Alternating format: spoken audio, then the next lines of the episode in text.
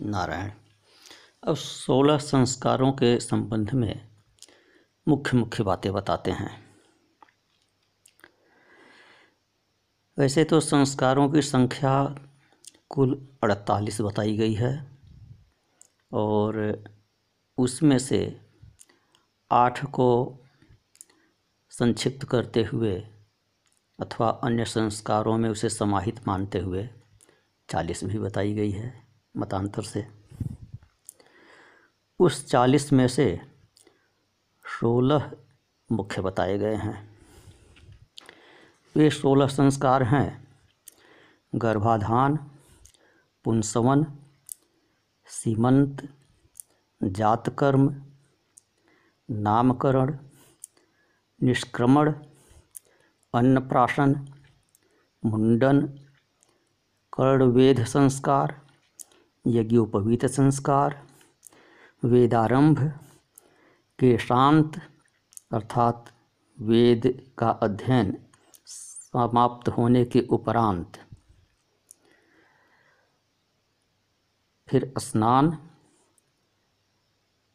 वेदाध्ययन संपूर्ण होने के उपरांत के शांत के उपरांत समावर्तन होता है। वह समावर्तन स्नान संस्कार। इसके उपरांत चौदहवा है विवाह। पंद्रहवा है विवाह की अग्नि का ग्रहण।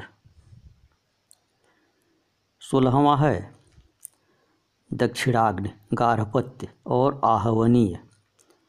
इन तीन अग्नियों का ग्रहण करके अग्निहोत्र आरंभ करना। यह सोलह संस्कार कहे गए हैं मुख्य। अब इनमें कर्णवेद तक के जो नव संस्कार हैं, वह स्त्री के अर्थात कन्याओं के बिना मंत्र के होते हैं और शूद्र के भी बिना मंत्र के होते हैं। अन्य त्रैवर्णिक बालकों के ये सभी संस्कार आरंभ से गर्भाधान से लेकर और अंत तक मंत्र सहित होते हैं। यहाँ अग्निहोत्र तक का बताया गया है। इसके आगे अगला मुख्य संस्कार अंत्येष्टि होता है। उसकी इस सोलह में गणना नहीं की गई है। चालीस की गणना करेंगे, तब वह आएगा। यद्यपि वह मुख्य है। और अब के समय में तो जन्म हुआ मुंडन संस्कार। और मुंडन संस्कार के बाद अगला यज्ञोपवीत हुआ तो हुआ नहीं तो विवाह में ही यज्ञोपवीत करा दिए। विवाह संस्कार सीधे हो गया और मरने पर अंत्येष्ट संस्कार हो गया। तो अब तो दो तीन संस्कार ही लोग जानते हैं। अन्य का लोप होता जा रहा है। तो इसमें यज्ञोपवीत से पहले तक के जितने संस्कार हैं, वे सभी के होते हैं। ब्राह्मण के भी, क्षत्रिय के भी, वैश्य के भी, शूद्र के भी और स्त्रियों के भी। यज्ञोपवीत से लेकर समावर्तन तक का जो संस्कार है, वह केवल त्रैवर्णिक बालकों का होता है। अर्थात ऊपर जो सोलह बताए, उसमें क्रमांक दस से तेरह तक के संस्कार। यज्ञोपवीत, वेदारंभ के शांत और समावर्तन, यह केवल त्रैवर्णिक बालकों के होते हैं। यह न तो स्त्री का होगा और न शूद्र का होगा। एक बात ध्यान देने की है। आजकल बहुत ये संगत हो गई है, क्योंकि उपनयन का अतिलंघन हो रहा है। घर घर में ब्रात्य पाए जा रहे हैं। समय से उपनयन संस्कार हो नहीं रहा है। विवाह में लोग संस्कार कराने लगे और बहुतेरे तो विवाह के उपरांत भी जनेऊ उतार कर खूंटी पर टांग देते हैं। केवल विवाह मंडप में जनेऊ पहनते हैं। ये बहुत ही चिंतनीय बात है। यहाँ पर यह ध्यान देने की बात है कि बिना उपनयन संस्कार के, बिना यज्ञ यज्ञोपवीत पहने हुए, ओंकार के उच्चारण का अधिकार नहीं है। ब्राह्मण को भी, कोई ब्राह्मण भी प्रणव का उच्चारण नहीं कर सकता है, गायत्री जप नहीं कर सकता है। गायत्री जप का अधिकार यज्ञोपवीत के उपरांत ही मिलता है। गायत्री मंत्र की दीक्षा यज्ञोपवीत के अवसर पर दी जाती है। उससे पहले उसे जपने का अधिकार नहीं होता है। और बिना गायत्री जप के अन्य किसी मंत्र के जप का अधिकार नहीं होता है। तो उपनीत, उपनयन रहित ब्राह्मण भी किसी वैदिक मंत्र के जप का अधिकारी नहीं होता है। वह स्वाहा, स्वधा वसटकार इत्यादि के उच्चारण का अधिकारी नहीं होता है।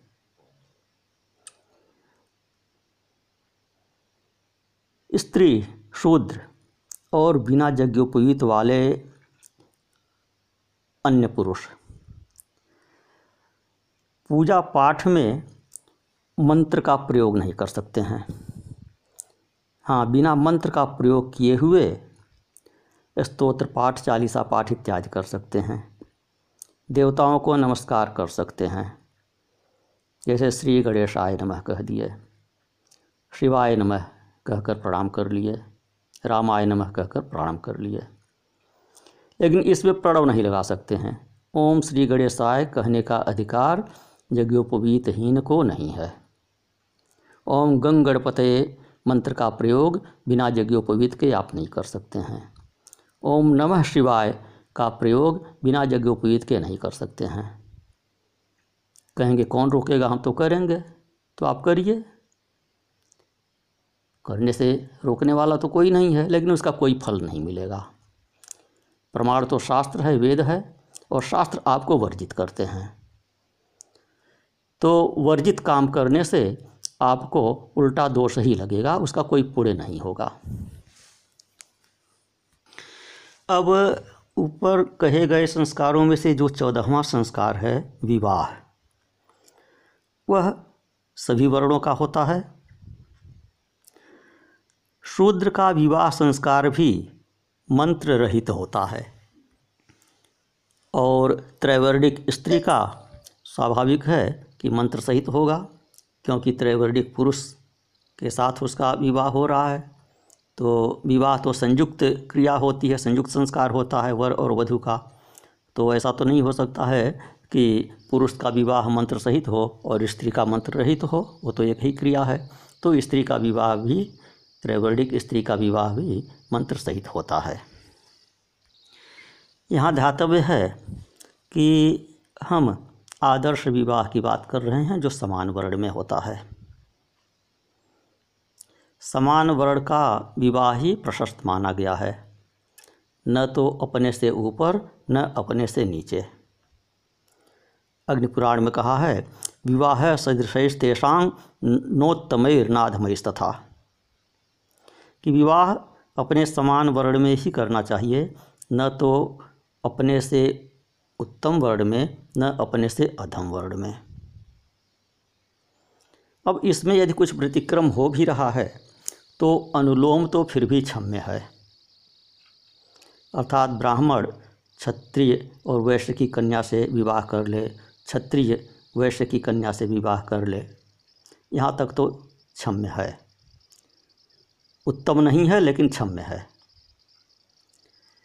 किंतु प्रतिलोम, अर्थात वैश्य अथवा क्षत्रिय ब्राह्मण की कन्या से विवाह कर ले, वैश्य क्षत्रिय की कन्या से विवाह कर ले तो यह प्रतिलोम जो है, यह क्षम्य नहीं है, यह विवाह ही नहीं माना जाएगा। क्योंकि यह निषिद्ध है। और शूद्र कन्या के साथ विवाह वैसे भी निषिद्ध है, अनुलोम में भी अत्यंत निकृष्ट माना गया है। उसे विवाह कह तो दिया जाएगा, किंतु अत्यंत निम्न कोटि का वो होगा। और यदि उसका उल्टा है तो वह तो विवाह है ही नहीं। तो उसे निम्न कोट का क्या कहा जाए? किसी को भी कोट का क्या कहा जाए? वह तो पाप कर्म है। तो प्रश्न होता है कि शूद्र कन्या से कोई त्रैवर्णी विवाह करे तो वह मंत्र रहित होगा या मंत्र सहित? तो इसका उत्तर ये होगा कि शूद्रा से त्रैवर्णिक का विवाह निंद्य है। विवाह का संस्कार स्त्री पुरुष के लिए संयुक्त होता है। अतः ऐसा विवाह यदि होता भी है तो वह बिना मंत्र के होगा। ध्यातव्य है कि अनुलोम विवाह यदि त्रैवर्णिक तक होता है तो वह मंत्र सहित हो सकता है। अर्थात ब्राह्मण क्षत्रिय कन्या से विवाह करता है, वैश्य कन्या से विवाह करता है, अथवा क्षत्रिय वैश्य कन्या से विवाह करता है तो वह मंत्र सहित हो सकता है। किंतु शूद्र कन्या के साथ विवाह करेगा तो वह मंत्र रहित ही होगा। तो अपने वर्ण में संबंध करना, अर्थात ब्राह्मण का ब्राह्मण में, क्षत्रिय का क्षत्रिय में, वैश्य का वैश्य में, यह सवर्ण संबंध कहा जाता है। और अपने से एक स्तर नीचे अर्थात ब्राह्मण का क्षत्रिय अथवा वैश्य में, क्षत्रिय का वैश्य में यह संबंध करना अनुलोम कहा जाता है। और इसका उल्टा अर्थात निम्न वर्ण की, निम्न वर्ण का पुरुष उच्च वर्ण की कन्या से विवाह करे तो उसे प्रतिलोम कहा जाता है। अभी जो हमने बताया कि अपने से नीचे वर्ण में तो अनुलोम तो वह उच्च वर्ण के पुरुष और निम्न वर्ण की कन्या के संबंध में बताया। उसे अनुलोम कहते हैं। और निम्न वर्ण का पुरुष हो, उच्च वर्ण की कन्या हो तो उसे प्रतिलोम कहते हैं। तो प्रतिलोम संबंध सर्वथा निषिद्ध है शास्त्रों में।